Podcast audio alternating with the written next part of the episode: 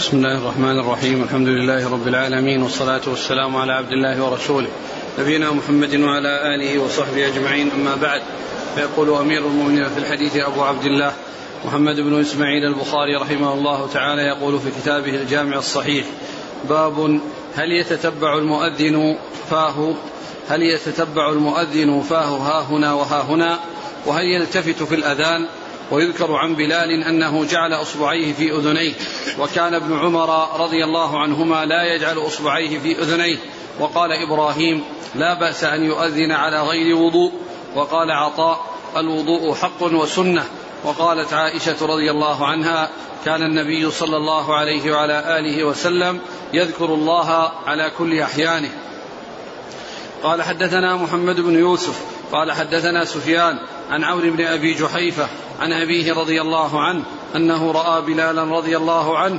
يؤذن فجعلت أتتبع فاه ها هنا وها هنا بالأذان.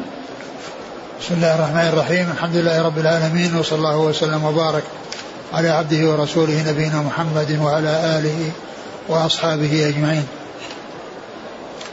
أما بعد يقول الإمام البخاري رحمه الله باب هل يتتبع المؤذن فاه ها هنا وها هنا؟ و وبعده؟ ها هنا وها هنا؟ وهل يلتفت في الأذان؟ وهل يلتفت, وهل يلتفت في الأذان؟ هذه الترجمة معقودة لبيان أن المؤذن يلتفت في الأذان عندما يأتي بحي على الصلاة حي على الفلاح فإنه يلتفت يمينا وشمالا في أدائه أو في الإتيان بهذين اللفظين من ألفاظ الأذان وهما الذي الذي اللذين فيهما الدعوة إلى إلى الإتيان للصلاة لأن بقية الأذان أذكار وأما هذا فهو دعوة للناس أن يحضروا للمساجد ولهذا جاءت السنة بالالتفات يمينا وشمالا ليسمع الحاضرون ليسمع الناس من من من جهة اليمين ومن جهة الشمال. يعني هذه الدعوة التي هي النداء للصلاة بقول المؤذن حي على الصلاة حي على الفلاح. وأورد وأورد البخاري الحديث في أن أن أبا جحيفة هو الذي يتتبع يعني بلالا وأنه رآه ينظر يعني تتبع إنما هو من أبي جحيفة وترجمة معقودة من المؤذن هو الذي يتتبع فاه. و وهذا الذي ذكره البخاري أو أشار إليه البخاري في الترجمة لأنه جاء في بعض طرق الحديث أنه كان أنه كان يتتبع بفيه بفيه يعني بالتعبير بالتعبير بفيه وهذا إنما يكون من المؤذن. فيكون هذا يحصل من المؤذن أنه يتتبع بفيه يمينه وشمالا وأيضا يحصل من من من الصحابي الذي كان نظر إليه وأنه كان يلتفت يمينه وشمالا ويتتبع آآ آآ أبو جحيفة ف فأبي فبلال رضي الله عنه. فما بلال وهو يلتفت يمينه وشماله. يلتفت يمينه وشماله. فإذا الترجمة معقودة لأن المتتبع هو المؤذن نفسه. لأنه قال يتتبع المؤذن. والحديث الذي ورد هو المتتبع هو السامع الذي هو أبو جحيفة. حيث رأى بلالا يلتفت يمينه وشمالا بحي على الصلاة حي على الفلاح. والبخاري ذكر الترجمة بأن المتتبع هو بلال إشارة إلى بعض آه، بعض ما جاء في بعض طرقه من أن آه، ذلك يحصل من آه، بلال نفسه وبذلك تكون المطابقة بين الترجمة وبين ما جاء في بعض طرق الحديث من أن المتتبع هو بلال يتتبع بفيه يعني حيث يعني يلتفت يمينا وشمالا باب هل يتتبع المؤذن فاه ها هنا وها هنا. يعني ها هنا وها هنا يلتفت يعني بفمه يعني ها هنا وها هنا مع مع ثبوته والتفاته برأسه يمينا وشمالا عند حي على الصلاة حي على الفلاح. وبعده؟ وهل يلتفت المؤذن؟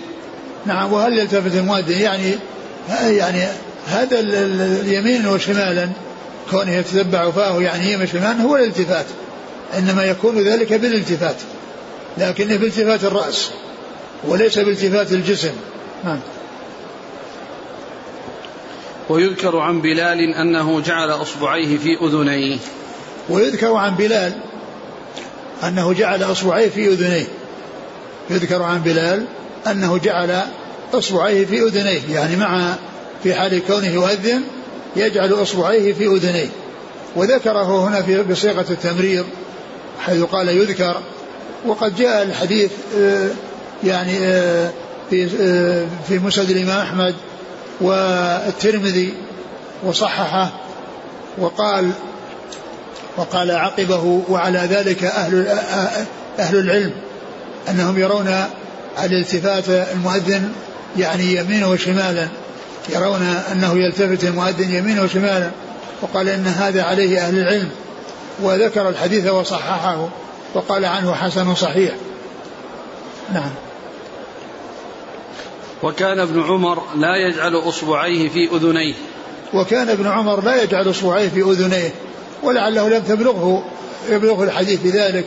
عن رسول الله صلى الله عليه وسلم. وقال إبراهيم لا بأس أن يؤذن على غير وضوء. وقال إبراهيم النقعي لا بأس أن يؤذن على غير وضوء لأن ليس من شرط الأذان أن يكون على وضوء بل يمكن أن يؤذن وهو على غير وضوء. وكذلك لو أحدث وهو على وضوء في أثناء أذانه فإنه يصل الأذان لأنه ليس من شرط الأذان أن يكون على طهارة. ليس من شرط الأذان أن يكون طهارة لكن الأولى بلا شك أنه يكون على طهارة. أن يكون طاهرا هذا هو الأولى ولكنه ليس بشرط. فله أن يؤذن وهو على غير وضوء. له أن يؤذن ثم يذهب يتوضأ. نعم. وقال عطاء الوضوء حق وسنة. وقال عطاء الوضوء يعني في, في الأذان يعني حق وسنة. يعني لا شك أن هذا هو الأولى. وهذا هو الذي ينبغي لكنه ليس بشرط. وقالت عائشة رضي الله عنها كان النبي صلى الله عليه وسلم يذكر الله على كل أحيانه. وقالت عائشة رضي الله عنها أن النبي كان يذكر الله على كل أحيانه. يعني والأذان ذكر لله عز وجل. والأذان ذكر الله عز وجل. فيكون الذكر من الله عز من من من, من العبد لله عز وجل في جميع الأحوال ويدخل في ذلك حال الأذان لكن كونه يكون على طهارة لا شك أنه هو الأولى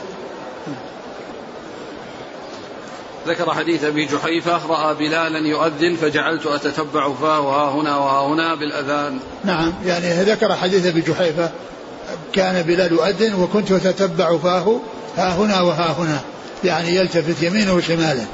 أتتبع؟ فاه يعني أنظر إلى فمه وهو يلتفت يمينا ويلتفت شمالا. نعم. قال حدثنا محمد بن يوسف نعم. الفريابي نعم. عن سفيان الثوري. عن عون بن أبي جحيفة نعم. عن أبيه. نعم. وهب بن عبد الله السوائي. أبو جحيفة وهب بن عبد الله السوائي رضي الله عنه. آه بالنسبة الآن مع وضع الميكروفون والمكبرات. نعم الذي ينبغي حتى مع وجود الميكروفون والمكبرات أنه يعني يلتفت عند حي على الصلاه حي على الفلاح. بمعنى أنه يمكن أنه عندما يعني يريد هذا يتأخر إلى جهة اليسار ويأتي بحي على صلاة حي على الفلاح يعني ملتفتا إلى جهة اليمين. وإذا كان إلى جهة اليسار إذا كان يلتفت إلى جهة اليسار يتقدم إلى جهة اليمين ثم يلتفت بالأذان أو بحي على صلاة حي على الفلاح إلى جهة اليسار. هذا هو الذي ينبغي لأنها سنة جاءت عن رسول الله صلى الله عليه وسلم. وكون الناس يستمرون على هذه السنة حتى مع وجود المكبرات بهذه الطريقة لا شك أن هذا هو الأولى.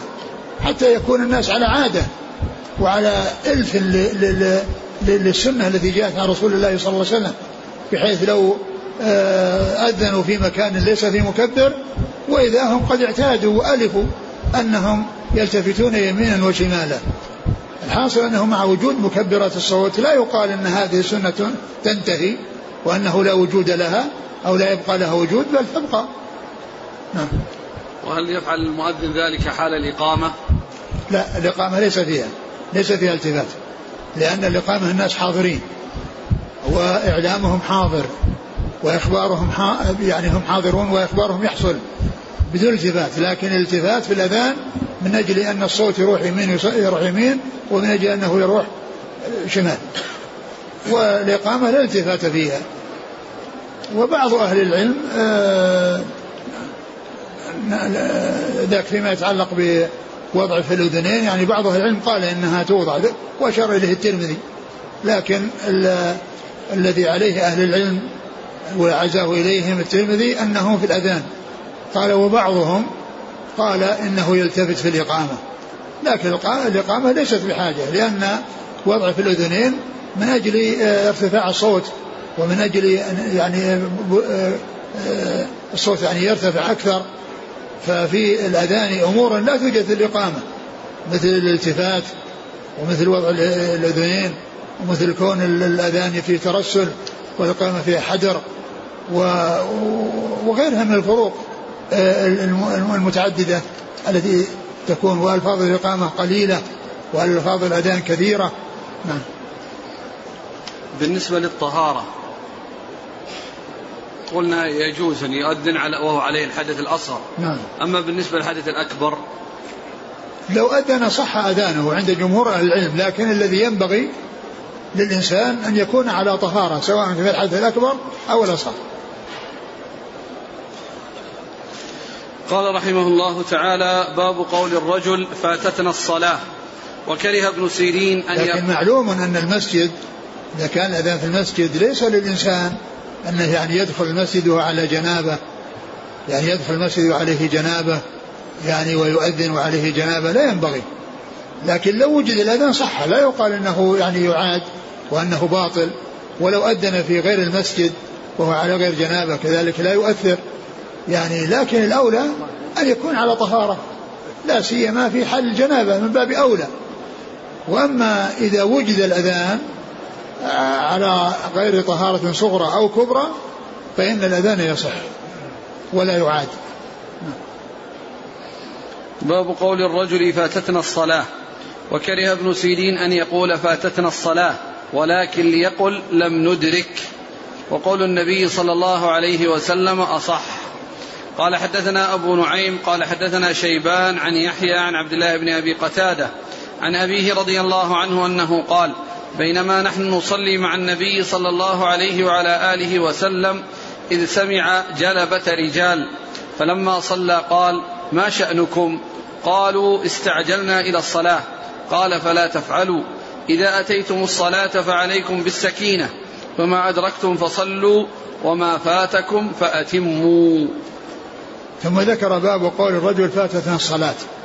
يعني أنه لا بأس به أن يقول فاتتنا الصلاة. يعني بحيث أنه آه، حضر وقد انتهى الصلاة وفات الصلاة يجوز لا بأس بذلك. ولهذا ترجم البخاري رحمه الله بهذه العبارة لأنها جاءت في الحديث. وذكر عمن قال كره ابن سيرين أن يقول فاتتنا الصلاة. وكره ابن سيرين أن يقول فاتتنا الصلاة. وإنما يقول لم ندرك الصلاة. وقال وقول الرسول أصح لأن كلمة فاتتنا جاءت في حديث الرسول صلى الله عليه وسلم وهي التي بوب لها بقوله باب قول الرجل فاتتنا الصلاة. ثم ورد الحديث الذي فيه أن الرسول صلى الله عليه وسلم كان يصلي فسمع جلبة يعني حركة يعني ناس يعني مسرعين ليدركوا الركوع أو ليدركوا الصلاة. فلما فرغ قال ما هذا؟ يعني هذا الذي حصل. قالوا آه أنهم يريدون أن يدركوا الصلاة. فقال عليه الصلاة والسلام لا تفعلوا. يعني ما أدرى لا تفعلوا. قال إذا أتيتم نعم فلا تفعلوا فإذا أتيتم الصلاة فعليكم بالسكينة. لا تفعلوا يعني هذا الفعل الذي فعلتموه الإسراع. يعني إذا أتيتم فأتوا عليكم السكينة. يعني بدون إسراع وبدون يكون هناك حركة. وبدون يكون هناك صوت يعني يظهر بسبب الحركة لأنه يعني عندما يحصل هذا يصير النفس يعني يظهر ويظهر ويثور يعني مع مع الإنسان بسبب سرعته يحفزه النفس بسبب السرعة. قال لا تفعلوا ما أدركتم فصلوا وما فاتكم فأتموا ومحل الشاهد فاتكم لأنه قال وما فاتكم. فإذا يجوز أن يقول الإنسان فاتتنا الصلاة. ولا يكره ولا بأس بذلك لأن الرسول صلى الله عليه وسلم قال ذلك. ولهذا قال البخاري رحمه الله وقول الرسول أصح لأن الرسول عبر بهذه العبارة وقال ما فاتكم. فإذا قول الرجل فاتتنا الصلاة صحيح لا بأس به. وكراهية ابن سيرين لذلك يعني لا وجه لها لأنها جاءت في حديث الرسول صلى الله عليه وسلم. ما أدركتم فصلوا وما فاتكم فأتموا. وما فاتكم فأتموا يعني ما أدركتموه مع الإمام صلوا وما فاتكم تأتون به بعد الصلاة. وعبر بأتموا يعني للإشارة إلى أن هذا الذي يأتي به الإنسان بعد بعد سلام الإمام هو آخر صلاته. لأنه يتمها. لأن أولها وجد. وإن كان آخرا للإمام فهو أول له. وإن كان آخرا للإمام لكنه أول له. أول في حق يعني المسبوق. لأن المسبوق إذا دخل قال الله أكبر تكبيرة الإحرام وتكبيرة الإحرام في أول الصلاة لا تكون في آخر الصلاة. ولهذا اختلف بعض أهل العلم. من العلماء من قال إن ما يقضيه المسبوق هو آخر صلاته. ما يقضيه المسبوق آخر صلاته. وأولها ما أدركه مع الإمام. وهذا هو الذي يعني يتفق مع قوله فأتموا. يعني من أتموا صلاتكم؟ أول يعني وجد أولها فأتوا بآخرها. وبعض أهل العلم يقول ما يقضيه المسبوق هو آخر هو أول صلاته. لأن الذي أدرك مع الإمام هو آخر صلاة الإمام فيكون آخر صلاة المأموم. وما يقضيه المسبوق يكون هو أول صلاته. بمعنى أنه يعني الذي فاته من القراءة قراءة الآية الفاتحة والسورة يأتي به لأن هذا أول صلاته. ويستدلون على ذلك بقوله فقضوا في بعض الروايات. وما فاتكم فقضوا لكن القول الأول الذي هو أتم والذي جاء في أكثر الروايات ورواية اقضوا جاءت في بعض الروايات ويمكن أن تفسر بما يوافق أتم وذلك أن القضاء يأتي بمعنى الإتمام. فقضاهن سبع سماوات يعني أتمهن أتم خلقهن. فيعني فإن فإن القضاء فإن القضاء تأتي لمعاني كثيرة وتأتي لمعنى الإتمام. نعم. قال حدثنا أبو نعيم الفضل بن دكين عن شيبان ابن عبد الرحمن عن يحيى عن عبد الله بن أبي قتادة. يحيى بن أبي كثير. نعم يحيى بن أبي كثير عن عبد الله بن أبي قتادة. عن أبيه. عن أبيه أبو قتادة هو ربع الحارث بن ربعي الأنصاري رضي الله عنه. كره ابن سيرين أن يقول فاتتنا الصلاة. نعم. الكراهة هنا أراد بها استبشاع القول. ما أدري حضر فيه قال فيه إيش قال فيه؟ قال ابن سيرين مع كونه كرهه فإنما كرهه من جهة اللفظ لأنه قال ولم وليقل وليقل لم ندرك وهذا محصل معنى الفوات لكن قوله لم ندرك فيه نسبة عدم الإدراك إليه بخلاف فاتتنا. فلعل ذلك هو الذي لحظه ابن سيرين.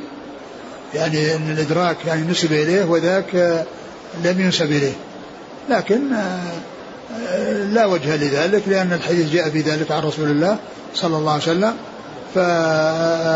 فلا, فلا وجه للكراهة. ولهذا قال البخاري وقول الرسول صلى الله عليه وسلم أصح لأنه قال فاتكم. قال رحمه الله تعالى باب لا يسعى إلى الصلاة وليأتي بالسكينة والوقار وقال ما أدركتم فصلوا وما فاتكم فأتموا.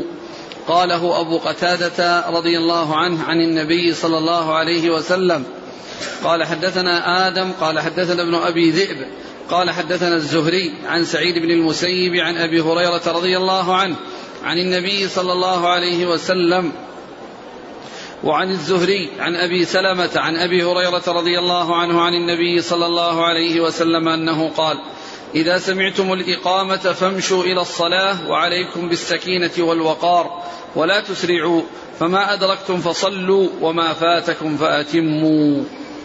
ثم ذكر هذا الثاني باب باب باب, باب لا يسعى إلى الصلاة وليأتي بالسكينة والوقار. باب لا يسعى إلى الصلاة وليأتي بالسكينة والوقار. يعني عندما يأتي إلى الصلاة يأتي بتأني وعدم إسراع وفي ذلك كثرة الخطى وكل خطوة يرفعها الإنسان يعني يحط له يرفع له بدرجة وتحط عنه بها خطيئة. والرسول صلى الله عليه وسلم أرشد إلى هذا يعني جاء عنه أن الخطوات أنها ترفع بكل خطوة درجة ويحط عنه خطيئة. وجاء عنه صلى الله عليه وسلم النهي عن الإسراع. وذلك لأن الإسراع يكون فيه آه، يعني تأثر الجسد وارتفاع النفس فيأتي إلى الصلاة يعني وهو محفوز من حيث النفس يعني ليس بمطمئن ولا مرتاح بسبب السرعة التي حصلت. فالرسول صلى الله عليه وسلم نهى عن ذلك وأن على الناس أنهم يتأنون وإذا سمعوا الإقامة فإنهم لا يسرعون وإنما يمشون بالسكينة والوقار وما أدركوه فإنهم أدركوه مع الإمام وما فاتهم فإنهم يتمونه وما فاتهم يعني سبقهم به الإمام وسبقوا به فإنهم يأتون به بعد فراغ الصلاة. يأتون به بعد فراغ الإمام وانتهاء الإمام صلاته يأتون به. باب باب النهي عن الصلاة. باب لا. يسعى إلى الصلاة. باب لا يسعى إلى الصلاة و و ويكون وليأتي بالسكينة. وليأتي بالسكينة والوقار. نعم. وقال ما أدركتم فصلوا وما فاتكم فأتموا. وقال ما أدركتم فصلوا وما فاتكم فأتموا. يعني أن الإسراع هو من أجل الإدراك. والإنسان يمشي بالسكينة. ما أدركه صلاه مع الإمام وما فاته يقضيه بعد سلام الإمام. وما فاته يتمه بعد سلام الإمام. وذكر هذا الطرف وأشار إلى يعني أنه جاء عن أبي قتادة وهو يشير إلى الحديث السابق الذي مر في الباب السابق. لأن الذي مر في الباب السابق عن أبي قتادة. وفيه ما أدركتم فصلوا وما فاتكم فأتموا. وقد أتى بالحديث عن أبي هريرة مشتمل على هذا اللفظ. ما أدركتم فصلوا وما فاتكم فأتموا.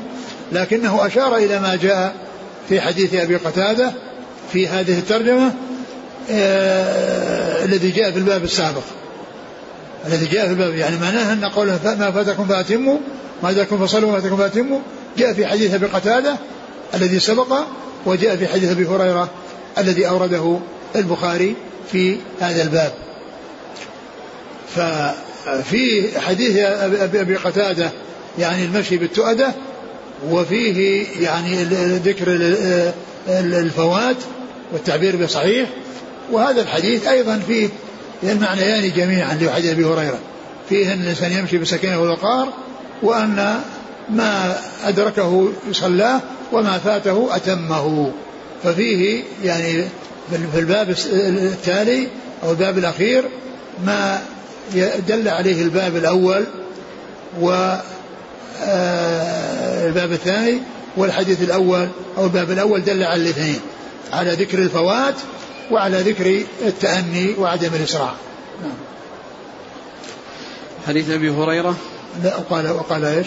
وقال ما أدركتم. قاله وقال ما أدركتم فصلوا وما فاتكم فأتموا قاله أبو قتادة عن النبي صلى الله عليه وسلم. قاله أبو قتادة عن النبي صلى الله عليه وسلم في الحديث في الباب السابق الذي قبل هذا مباشرة. ثم ساق حديث أبي هريرة. قال لفظه إذا سمعتم الإقامة فامشوا إلى الصلاة وعليكم بالسكينة والوقار. إذا سمعتم الإقامة فامشوا. ال ال ال ال يعني هذا الحكم مطلوب سمع الإقامة أو لم يسمعها. لكن لما كان سماع الإقامة فيه الدخول في الصلاة يعني يكون قد يكون ذلك سببا في كون الإنسان يسرع. فجاء التنصيص على ذكر الإقامة. وإلا فإن هذا الحكم يكون موجودا سمع الإقامة ولا ما سمعها ما دام أنه قد أذن وقد جاء للمسجد ليصلي وسمع حي على الصلاه حي على الفلاح فإنه يأتي وعليه السكينة والوقار ولا يأتي مسرعا. لكنه هنا نص على الإقامة لأنها هي التي قد تدفع إلى الإسراع بخلاف يعني آآ آه، آآ آه، آه، سماع الأذان فإن الإنسان قد يمشي. لكن وجود الإقامة قد تدفعه إلى الإسراع كون يسمع الإقامة. فلهذا أرشد عليه السلام عليه الصلاة والسلام أنهم إذا سمعوا الإقامة يمشون وعليهم السكينة والوقار يعني لا يسرعون. وأن وأنهم بهذه الطريقة التي أرشدوا إليها وهي السعي وهي السير وعليهم السكينة والوقار آه، ما ترتب عليها من إدراك صلاة أدركوه وما فاتهم فإنهم يتمونه بعد سلام الإمام. لا قال إذا سمعتم الإقامة. إذا سمعتم الإقامة فامشوا إلى الصلاة وعليكم بالسكينة والوقار. نعم. ولا تسرعوا. نعم. فما أدركتم فصلوا وما فاتكم فأتموا. يعني فيه يعني قوله عليكم السكينة والوقار هذا يدل على عدم الإسراع. ثم نص على ذلك أيضا فيكون في ذلك تأكيد. لأنه لو يأتي لا تسرعوا يكفي قول عليكم السكينة والوقار. ولو قال لا تسرعوا يكفي عن هذا لكنه جاء هذا وهذا ففيه تأكيد. نعم.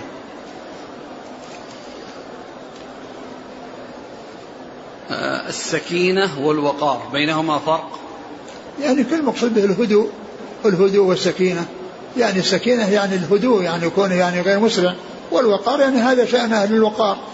يعني السرعة والركض. يعني كذا يعني لا ينافي الوقار. قوله وما ما أدركتم فصلوا وما فاتكم فأتموا. جاءت الأسئلة عن مسألة صلاة الجنازة. من فاتته بعض التكبيرات؟ نعم صلاة الجنازة. من فاتته بعض التكبيرات فإنه يقضيها بعد سلام الإمام دون أن يبطئ وأن يعني يطول. لأنه لا يبقى جنازة أمامه الجنازة ترفع بسرعة. من حين ما الإمام ترفع الجنازة. فيكون يصلي وليس قدام جنازة وإنما عليه أن يأتي بها متصلة. فيقول الله أكبر اللهم اغفر له والله أكبر اللهم اغفر له. لأن المقصود صلاة الجنازة هو هو هو الدعاء للميت. وحتى لو أنه يعني أدرك في الركعة الأخيرة أو في التكبيرة الأخيرة فاته الأولى والثانية فإنه ينشغل بالدعاء لأن الصلاة على الرسول صلى الله عليه وسلم لأن قراءة الفاتحة وقراءة الصلاة على الرسول تمهيد للدعاء وأصل مشروعية الصلاة هي الدعاء. هذا هو الأساس. فإذا فاته ذاك يبقى على على ما فاته لكن يأتي بالدعاء. وإن كان أمكنه أن يأتي بها وأنه إنه معروف من عادة الإمام أنه يطول فإنه يأتي بالفاتحة والصلاة على النبي صلى الله عليه وسلم ويأتي ويدعو. لكن إذا كان الاشتغال بالفاتحة والصلاة على الرسول صلى الله عليه وسلم يشغل عن الدعاء لا لا يفعل هذا. لأن المقصود من الصلاة هو الدعاء والشفاعة للميت بالدعاء له. وعلى هذا فإن الإنسان آه إذا سلم الإمام يأتي بالتكبيرات التي سبق بها ويدعو بينها بيقول اللهم اغفر له الله أكبر اللهم اغفر له.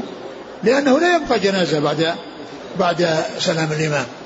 يعني ترفع بسرعة. نعم. قال حدثنا آدم ابن أبي إياس عن ابن أبي ذئب محمد بن عبد الرحمن. عن الزهري عن نعم. سعيد بن المسيب عن أبي هريرة. نعم. وعن الزهري عن أبي سلمة عن أبي هريرة. نعم. يعني الإسراع الآن لإدراك الصلاة. نعم لإدراك الصلاة. لا إدراك إدراك الصلاة إدراك يعني آخر الصلاة أو إدراك أولها كله. كله لا يبقى الإنسان حتى حتى من أجل يدرك الركوع لا يفعل. يعني إذا كانت هذه هي الركعة الأخيرة وهو سيحرك قليلا أسرع مما لا إذا كان, عليه. إذا كان أنه يعني تحريك يسير يعني ما هو ال ال ال الإسراع يعني قد يكون أنه لا بأس به. يعني كون الإنسان حركة يسيرة جدا. ولو فاتت الركعة الأخيرة للركوع فإنه يدخل مع الإمام ويكون مدركا آه، الصلاة. لكنه ما أدرك شيء يعتد به. ما أدرك شيء يعتد به.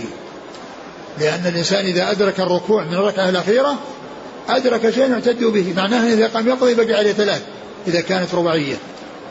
وإذا انتهى من الركوع من الركعة الأخيرة ودخل معه في الصلاة إذا قام يقضي يصلي أربعة. لأنه ما أدرك شيء يعتد به. فيه إشارة إلى حديث النسائي فيه نوع إسراع إلى صلاة المغرب. المغرب؟ إيه. آه. بوب له النسائي في سننه فقال الإسراع إلى الصلاة من غير سعي. قال حدثنا أخبرنا عمرو بن سواد بن الأسود بن عمرو قال أنبأنا ابن وهب قال أنبأنا ابن جريج عن منبوذ عن الفضل بن عبيد الله عن أبي رافع رضي الله عنه قال كان رسول الله صلى الله عليه وسلم إذا صلى العصر ذهب إلى بني عبد الأشهل فيتحدث عندهم حتى ينحدر للمغرب. قال أبو رابع قال أبو رافع فبينما النبي صلى الله عليه وسلم يسرع إلى المغرب مررنا بالبقيع. فقال أف لك أف لك. قال فكبر ذلك في ذرعي. فاستأخرت وظننت أنه يريدني. فقال ما لك؟ امش. فقلت أحدثت حدثا؟ قال ما ذاك؟ قلت أففت بي. قال لا ولكن هذا فلان بعثته ساعيا على بني فلان فغل نمرة. فدرع الآن مثلها من نار. قال الشيخ الألباني حسن الإسناد. ثم ساق له إسنادا آخر. قال أخبرنا هارون بن عبد الله عن معاوية بن عمرو عن أبي إسحاق عن ابن جريج. قال أخبرني منبوذ رجل من آل أبي رافع عن الفضل بن عبيد الله بن أبي رافع عن أبيه نحوه. أنا ما أدري هل يكون الحديث حسنا لكنه إن كان حسنا فإن هذا من الإسراع من رسول الله صلى الله عليه وسلم وهو الإمام. حتى يتأخر عن الناس. يعني حتى لا يتأخر عن الناس. إن ثبت هذا فالإسراع من رسول الله صلى الله عليه وسلم وهو الإمام الذي ينتظره الناس عليه الصلاة والسلام. نعم. قال رحمه الله تعالى باب متى يقوم الناس إذا رأوا الإمام عند الإقامة. قال حدثنا مسلم بن إبراهيم قال حدثنا هشام قال كتب إلي يحيى عن عبد الله بن أبي قتادة عن أبيه رضي الله عنه أنه قال قال رسول الله صلى الله عليه وسلم إذا أقيمت الصلاة فلا تقوموا حتى تروني. ثم ذكر باب متى يقوم الناس إذا رأوا الإمام عند الإقامة؟ متى يقوم الناس إذا رأوا الإمام عند الإقامة؟ يعني الرسول عليه الصلاة والسلام كان يخرج من بيته عندما تقام الصلاة فيقيم بلال والرسول صلى الله عليه وسلم يأتي ويصلي بالناس. يأتي ويتقدم ويصلي بالناس عليه الصلاة والسلام. فالرسول عليه الصلاة والسلام في هذا الحديث أرشد إلى أنهم لا يقوموا حتى يروه. لأن قد يعني يطول عليهم القيام يعني إذا لم يروه وأن يعني بلال أنه يعني قد يبدأ بالإقامة والرسول ما خرج فيعني يحصل آه، آه، تريث عند الرسول صلى الله عليه وسلم لأمر فيطول عليهم فأرشدهم. وهذا فيما إذا كان الإمام كما كان الرسول صلى الله عليه وسلم يخرج من بيته وتقام الصلاة. أما يعني كون الناس كثيرين ولا يعرفون آه، الإقامة ولا يعرفون القيام بالصلاة إلا بالإقامة فإنهم يقومون فإنهم يقومون. و و والإمام إن كان موجودا في الصف وقام يصلي أو أنه كان جاء من مكان قريب. ف بالنسبة لل للناس الذين لا, لا يرون الإمام ولا يرون يعني مقدم المسجد ليس أمامهم إلا إقامة الصلاة. فإن إذا قام الصلاة يقومون للصلاة. ولكن هذا الذي جاء عنه صلى الله عليه وسلم في ما كان يفعله مع أصحابه. وأنه كان يخرج من بيته وتقام الصلاة. فقد يتأخر فيحتاج إلى أنهم يرجعوا فيحتاج إلى أنهم يرجعوا إلى الجلوس. فأرشدهم عليه الصلاة والسلام أنهم لا يقوموا حتى يروه عليه الصلاة والسلام. قال عن أبي قتادة قال قال رسول الله صلى الله عليه وسلم إذا أقيمت الصلاة فلا تقوموا حتى تروني. نعم. يعني حتى يروه خرج من بيته صلى الله عليه وسلم. نعم. قال حدثنا مسلم بن إبراهيم الفراهيدي. عن هشام. الدستوائي. عن يحيى. عن من؟ عن عبد الله بن أبي قتادة. عن عن ابن أبي كثير. عن عبد الله بن أبي قتادة عن أبيه. نعم. قال رحمه الله تعالى باب لا يسعى إلى الصلاة مستعجلا وليقم بالسكينة والوقار.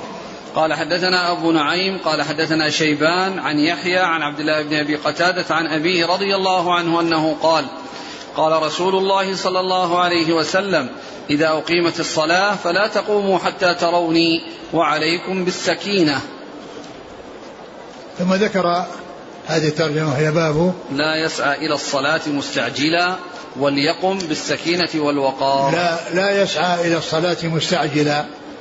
يعني بمعنى أنه آه، عندما يسمع الإقامة يستعجل والحديث سبق أن مر في ترجمة سابقة في ترجمة سابقة وأعيد أعاده هنا من أجل أنه لا يسرع والتنصيص على عليها لأن البخاري رحمه الله يعني يأتي بالحديث لي- ليستدل به على عدة مسائل يستدل به على عدة مسائل. فهنا أورده من أجل أن أنه لا يحصل الاستعجال. أنه لا يحصل الاستعجال وأنه لا يسرع في آه، الاتيان إلى الصلاة عندما يسمع الإقامة وكذلك أيضا لو لم يسمع الإقامة كما عرفنا. قال إذا أقيم الصلاة. فلا تقوموا حتى تروني وعليكم بالسكينة. نعم. قال حدثنا أبو نعيم عن شيبان عن يحيى عن عبد الله بن أبي قتادة عن أبيه. وهذا نفس الإسناد مرة. قال رحمه الله تعالى باب هل يخرج من المسجد لعلة؟ قال حدثنا عبد العزيز بن عبد الله قال حدثنا إبراهيم بن سعد عن صالح بن كيسان عن ابن شهاب عن أبي سلمة عن أبي هريرة رضي الله عنه أن رسول الله صلى الله عليه وسلم خرج وقد أقيمت الصلاة وعدلت الصفوف حتى إذا قام في مصلاه انتظرنا أن انتظرنا أن يكبر انصرف. قال على مكانكم فمكثنا على هيئتنا حتى خرج إلينا ينطف رأسه ماء وقد اغتسل. أعد الحديث. عن أبي هريرة رضي الله عنه أن رسول الله صلى الله عليه وسلم خرج وقد أقيمت الصلاة وعدلت الصفوف حتى إذا قام في مصلاه انتظرنا أن يكبر انصرف. قال على مكانكم. فمكثنا على هيئتنا حتى خرج إلينا ينطف رأسه ماء وقد اغتسل. باب هل يخرج؟ من المسجد لعلة. هل يخرج من مسجد العلة يعني لأمر من الأمور. لأمر يقتضي ذلك لسبب يقتضي ذلك. والرسول صلى الله عليه وسلم كان يعني جاء للصلاة وكان عليه جنابة ولم يغتسل صلى الله عليه وسلم. ولما عدلت الصفوف ووقف وكاد أن يكبر وكانوا ينتظرون تكبيره وكانوا ينتظرون تكبيره صلى الله عليه وسلم للدخول في الصلاة. قال مكانكم. يعني معناه أنهم ينتظرونه. فخرج واغتسل وجاء عليه والسلام وصلى بالناس وصلى بالناس. فترجم له البخاري هل يخرج لعلة؟ يعني يخرج من مسجد لعلة لأنه آه، لأن الرسول صلى الله عليه وسلم خرج ليغتسل لأنه كان على جنابة. لأنه كان على جنابه عليه الصلاة والسلام وقد نسي ذلك فخرج واغتسل وجاء وصلى بالناس. فإذا إذا كان هناك أمر يقتضي الخروج ك يعني ككونه على غير وضوء أو كونه يعني على غير يعني آه، على جنابه أو أي طارئ يطرأ أو أي أمر يقتضي ذلك فإنه لا بأس بذلك. لأن الرسول صلى الله عليه وسلم حصل منه هذا فيما يتعلق بكونه عليه غسل من الجنابة. نعم. قال حدثنا عبد العزيز بن عبد الله نعم. الأويسي نعم. عن إبراهيم بن سعد نعم. عن صالح بن كيسان نعم. عن ابن شهاب عن أبي سلمة عن أبي هريرة. نعم. قال رحمه الله تعالى باب إذا قال الإمام مكانكم حتى رجع انتظروه. قال حدثنا إسحاق قال حدثنا محمد بن يوسف قال حدثنا الأوزاعي عن الزهري عن أبي سلمة بن عبد الرحمن عن أبي هريرة رضي الله عنه أنه قال أقيمت الصلاة فسوى الناس صفوفهم فخرج رسول الله صلى الله عليه وسلم فتقدم وهو جنب ثم قال على مكانكم فرجع فاغتسل ثم خرج ورأسه يقطر ماء فصلى بهم. ثم قال باب قول, باب قول الإمام إذا قال الإمام مكانكم حتى رجع انتظروه. باب قول إذا قال الإمام مكانكم حتى رجع انتظروه. يعني كون الإمام يعني يأتي ثم يخرج له أمر يقتضي خروجه ثم يقول مكانكم فإنهم ينتظرونه. وإن قال يصلي واحد منكم يصلي واحد منه. يعني معناه لو لو أنه يعني قدم أحد وقال ليصلي أحدكم يصلي. لكنه قال انتظروني ينتظرونه كما حصل ذلك من رسول الله صلى الله عليه وسلم. وأورد البخاري رحمه الله هذا الحديث من طريق أخرى ويعني أتى به من أجل الاستدلال على هذه المسألة وهي كونه يقول مكانكم أو يقول انتظروني فإنهم ينتظرونه. و, و ولو أنه آه، أذن لهم بأن يصلي يمتثلون أمره يصلي أحدهم أو قال لو قال لأحدهم صلي فإنه يصلي. وإن قال انتظروا ينتظرونه نعم. قال قد أقيمت الصلاة فسوى الناس صفوفهم فخرج رسول الله صلى الله عليه وسلم فتقدم وهو جنب ثم قال على مكانكم فرجع فاغتسل ثم خرج ورأسه يقطر ماء فصلى بهم. هو نفس الحديث السابق بس أورده من أجل كونه يقول مكانكم يريد منهم أن ينتظروه وأنهم ينتظرونه. نعم. قال حدثنا إسحاق هو؟ بن منصور الكوسج نعم. عن محمد بن يوسف نعم.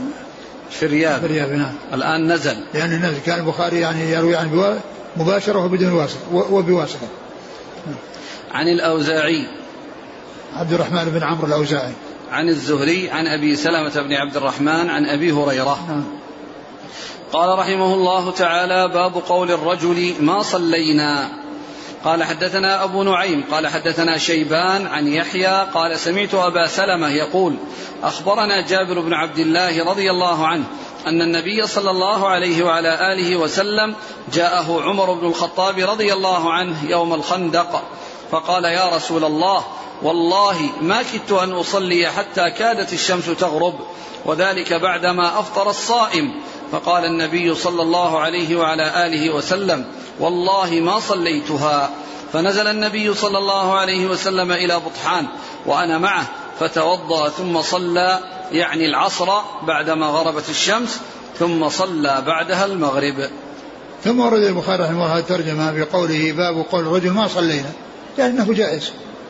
كونه يقول ما صلينا ويعبر بهذه العبارة هذا من جنس العبارة اللي راحت هناك باب قول الرجل فاتتنا الصلاة. فاتتنا الصلاة. وأن الرسول صلى الله عليه وسلم قال ما فاتكم فأتموا. فإذا ذلك جائز وكذلك كونه يقول ما صلينا يعني ما وجدت منا الصلاة. يعني ما حصل أننا صلينا. يعني حصل مانع انتهى بنا الأمر إلى أننا ما صلينا. فمثل هذا التعبير سائغ لأن الرسول صلى الله عليه وسلم عبر به كما جاء في هذا الحديث أن عمر رضي الله عنه عام الخندق وأن المشركون حبسوهم وشغلوهم وقال ما كدت أصلي حتى غربت شمس العصر. قال بل, بل ما صلينا. يعني الرسول قال بل ما, ما صلينا. يعني هو ومن معه ممن لم يصلي. ثم إنه توضأ وصلى بالناس صلاة العصر قضاء ثم صلاة المغرب أداء. والحديث سبق أن مر عند البخاري رحمه الله في بعض التراجم للاستدلال به على الفوائت وقضاء الفوائت وأن وأنه يبدأ بالأولى بالشيء الأول يعني وترتب لأن الرسول صلى الله عليه وسلم ذكر فاتت العصر فصلاها ثم صلى المغرب فكذلك لو فاته أكثر فإنه يرتب ويأتي بالأولى ثم الثانية وهكذا. نعم. قال حدثنا أبو نعيم عن شيبان عن يحيى عن أبي سلمة عن جابر بن عبد الله. نعم. قال رحمه الله تعالى باب الإمام تعرض له الحاجة بعد الإقامة. قال حدثنا أبو معمر عبد الله بن عمرو. قال حدثنا عبد الوارث. قال حدثنا عبد العزيز بن صهيب عن أنس رضي الله عنه أنه قال أقيمت الصلاة والنبي صلى الله عليه وعلى آله وسلم يناجي رجلا في جانب المسجد فما قام إلى الصلاة حتى نام القوم. ثم قال باب الإمام تعرض له الحاجة بعد الإقامة. باب الإمام تعرض له حاجة بعد الإقامة. يعني أن أن الناس ينتظرونه وهو يعني يؤدي هذه الحاجة التي عرضت له وحصلت له وأورد الحديث حديث هذا الحديث عن رسول الله صلى الله عليه وسلم أن الصلاة أقيمت وأنه آه، عرض له من يناجيه ومن يتحدث معه فتكلم معه صلى الله عليه وسلم وقد وقد نام القوم يعني حصل منهم النعاس وهم يعني جالسين يعني ينتظرون آه، الرسول صلى الله عليه وسلم يصلي بهم. يعني حصل لهم النعاس. ومحل الشاهد منه أنه بعد الإقامة عرض عارض للإمام وهو رسول الله صلى الله عليه وسلم فصار يتكلم ويناجي هذا الذي يناجيه وحصل أن بعض القوم حصل منهم النعاس وهم ينتظرون الصلاة مع رسول الله صلى الله عليه وسلم. أعد المتن. باب. باب الإمام تعرض له تعرض له الحاجة بعد الإقامة. نعم. قال حدثنا أن قال عن أنس قال أقيمت الصلاة والنبي صلى الله عليه وسلم يناجي رجلا في جانب المسجد. فما قام إلى الصلاة حتى نام القوم. يعني هذا يعني معناه في فترة بين الإقامة وبين الصلاة.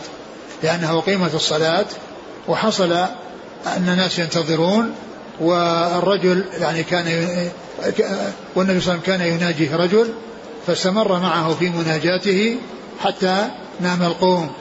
يعني فدل على أن مثل ذلك لو لو عرض عارض واحتيج إلى أن الإمام يعني يتكلم مع غيره فإن ذلك جائز لأنه جاءت به السنة عن رسول الله صلى الله عليه وسلم. نعم.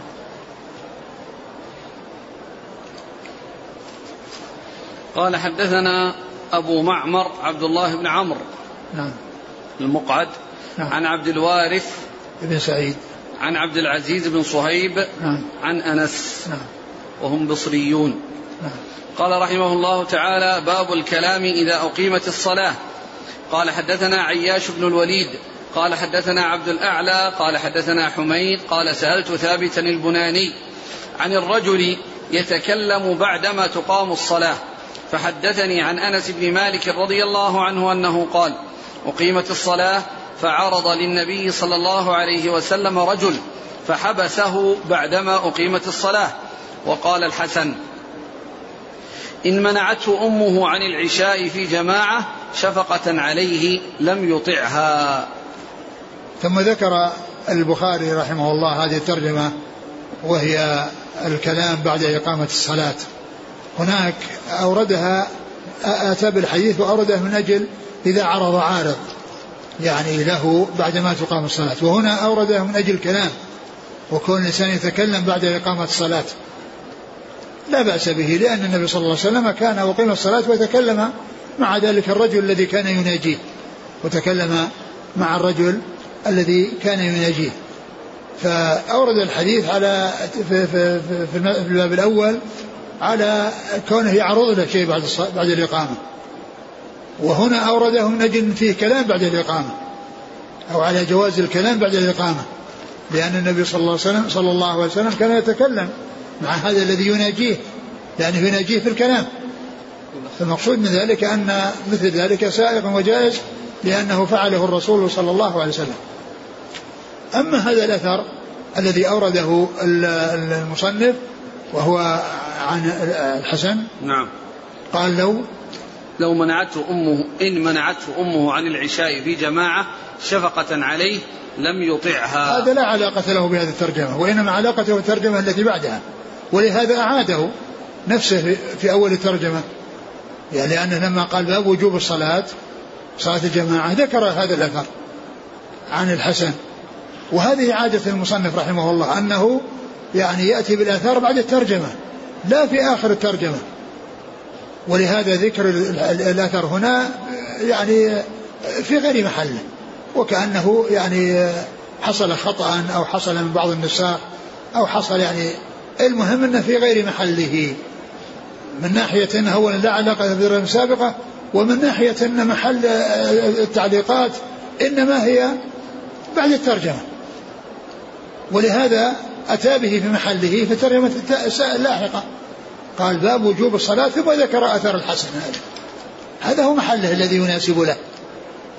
فذكره في هذا يعني لا وجه له. ذكره أو ذكر هذا الأثر في هذا المكان لا وجه له. من جهتين من جهة أنه لا علاقة له بالترجمة السابقة ومن جهة أنه خلاف المعتاد للبخاري وهو أنه يذكر الآثار بعد التراجم. ثم يأتي بالأحاديث. ولا يأتي بالأحاديث ثم يأتي بعد ذلك بالآثار. هذا على خلاف عادته. إذا ذكر هذا الأثر في هذا المكان هو ذكر له في غير محله وقد يكون خطأ في يعني في بعض النسخ. شوف إيش قال أظن ما تعرض له الحافظ لا ما ذكر. ها؟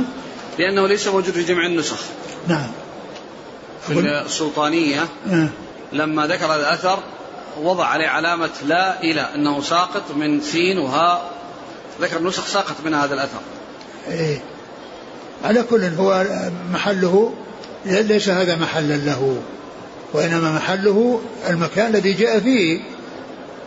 لو كان إنه ما جاء قال والله يعني انتقل يعني من يعني جاء في باب غير تقديم وتأخير لكن هو نفسه مذكور في الترجمة اللاحقة الذي التي هي محله. لأنه يتعلق بوجوب صلاة الجماعة. يتعلق بوجوب صلاة الجماعة. وهذا فيه يعني الوجوب. لأنه لو أمرتهم أنه ما يصلي العشاء ما يطيعه لأن لأنه لا طاعة لمخلوق في معصية الله. نعم. قال حدثنا عياش بن الوليد نعم. عن عبد الأعلى ابن عبد الأعلى عن حميد ابن أبي حميد الطويل عن ثابت ابن أنس بن أسلم البناني. عن أنس. نعم. قال رحمه الله تعالى باب وجوب صلاة الجماعة. وقال الحسن إن منعته أمه عن العشاء في الجماعة شفقة لم يطعها.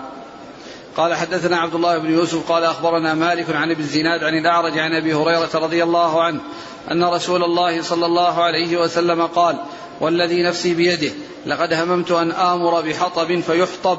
ثم آمر بالصلاة فيؤذن لها ثم آمر رجلا فيؤم الناس ثم أخالف إلى رجال فأحرق عليهم بيوتهم.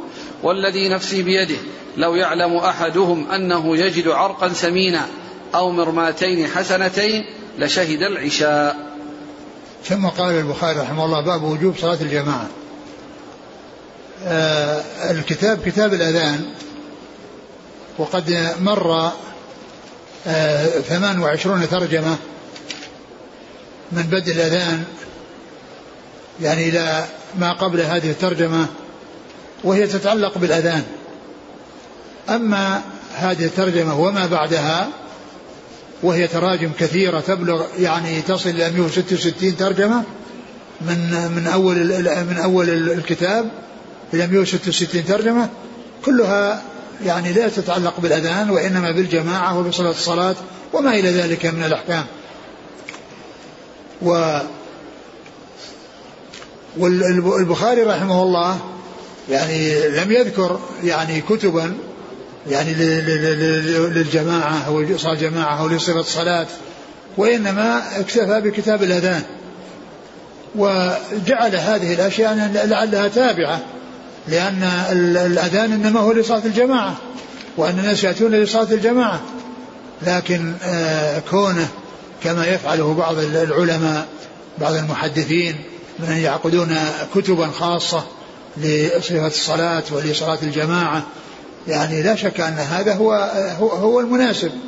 لكن بعض أهل العلم يأتي بالكتاب ويذكر أشياء لها تعلق به وإن لم تكن آه، مطابقة لاسمه والاسم مطابق المسمى وإنما لها تعلق. ولا شك أن الجماعة لها تعلق بالأذان لأن الأذان حي على الصلاة يعني تعالوا لصلاة الجماعة. تعالوا لصلاة الجماعة هلموا إلى صلاة الجماعة. فله وجه لكن إفراد ذلك بكتب خاصة لا شك أنه الأولى. لأن مثل هذا تكون الأحاديث في غير مظنتها.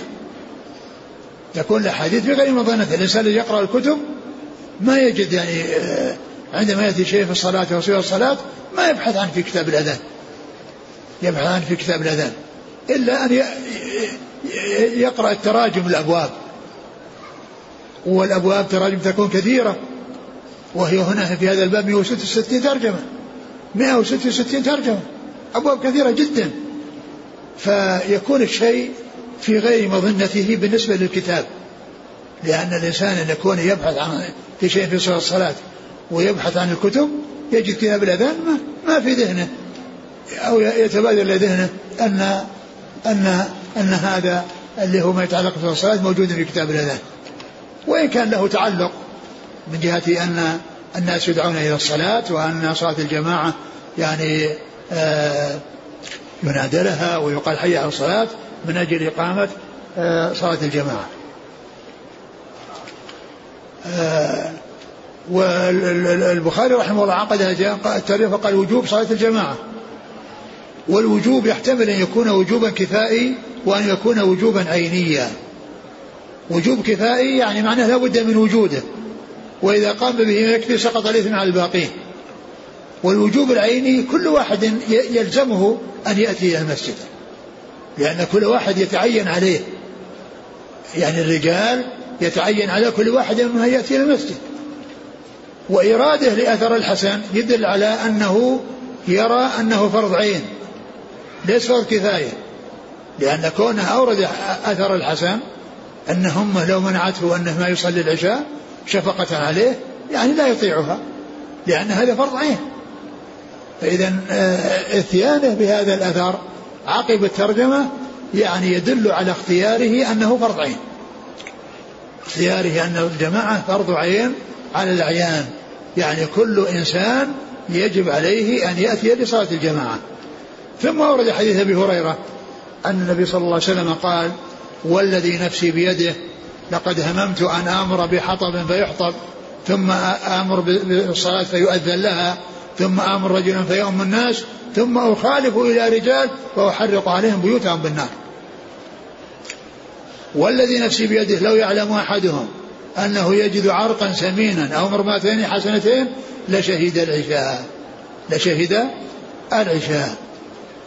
فالذي في الدليل على وجوب صلاة الجماعة كون النبي صلى الله عليه وسلم هم بتحريق المتخلفين عن الصلاة ثم كونه أراد أن يعاقبهم في العقوبة في الوقت الذي هم متلبسون بالمعصية.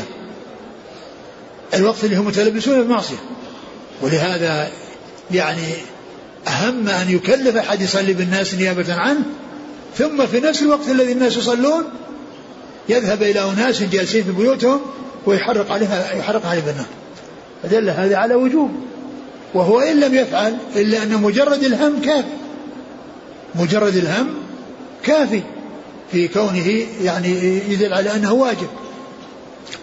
وقد هممت أن أمر بحطب فيحطب ثم آمر بالصلاة ويأذن لها ثم آمر رجلا فيؤم الناس نيابة عنه لأنه يريد أن يفعل ذلك في الوقت اللي هم متلبسون بالمعصية. لا قبل ذلك ولا بعد ذلك في نفس المع... في نفس. وهذا أيضا يدل على أن صلاة الجماعة لا تكون في البيوت لأنه لو كان أداء الجماعة في البيوت يكفي. ما كان يحتاج إلى أن الرسول صلى الله عليه وسلم يهم لأنهم يصلون جماعة والجماعة لا تكون في البيوت تكون في المساجد. ليس لأحد أن يتخلف بحجة أنه جماعة وهم يصلون في البيت وهم يسمعون حي على الصلاة حي الفلاح ولا ولا يأتون. فهذا من أوضح الأدلة على وجوب صلاة الجماعة وهي أدلة كثيرة. يعني منها حديث الأعمى ومنها يعني ال ال قول قول الله عز وجل وأقم الصلاة واركعوا مع الراكعين لأنه ذكر إقامة الصلاة ثم ذكر بعدها الأمر بالركوع مع الراكعين والصلاة مع المصلين. يعني فدل على أن هذا شيء غير إقامة الصلاة وأنه هو المقصود بصلاة الجماعة. وكذلك أدلة يعني آه، متعددة. يعني تصل إلى تسعة أو عشرة أو أكثر من ذلك. كلها أدلة تدل على وجوب صلاة الجماعة. ومنها هذا الحديث الذي معنا وهو حديث أبي هريرة لقد هممت أن آمر. ثم بين عليه الصلاة والسلام أن هؤلاء الذين يتخلفون عن صلاة أنهم يعني من أهل النفاق. وعلامة المنافق عند الصحابة أنه لا يحضر صلاة الجماعة. كما جاء في حديث حديث مسعود الذي جاء في صحيح مسلم الذي قال ولقد رأيتنا وما يتخلف عنها إلا منافق معلوم النفاق. وجاء عن ابن عمر رضي الله عنه قال كنا إذا فقدنا الرجل في صلاة العشاء أسأنا به الظن يعني اتهمناه بالنفاق. الرسول عليه الصلاة والسلام بين يعني أن هذه علامة المنافقين وأن أنهم يهمهم الدنيا ولا تهمهم الآخرة. فلهذا يحرصون على متاع الدنيا ولا يحرصون على زاد الآخرة الذي هو الصلاة قال لو يعلم أحدهم أنه يجد عرقا سمينا يعني لحم عظم عليه بقية اللحم. لو يعلم أحدهم أن في لحم يوزع بالمسجد يأتي لصلاة العشاء يأخذ نصيبه من الدنيا. لو يعلم أن أحدهم يجد عرقا سمينا عرق يعني عظم عليه بقية اللحم أو مرماتين حسنتين يعني ضلعين بينهما بينهما يعني شيء من اللحم. يعني معنى شيء يسير. يعني شيء تافه. ما ما هو يعني له قيمة. لكن الدنيا ولو كانت قليلة فإنهم يحرصون عليها ويهتمون بها. ولو كان ما يحصلونه من الدنيا قليلا. لشهد العشاء. يعني يأتي لصلاة العشاء. يأتي لصلاة العشاء التي تكون في أول الليل. والذي كان الناس يكدحون في النهار. ويتعبون ولهذا قد ينامون عن صلاة العشاء. ينامون عن صلاة العشاء لأنهم لا يبالون. ولهذا كان عليه الصلاة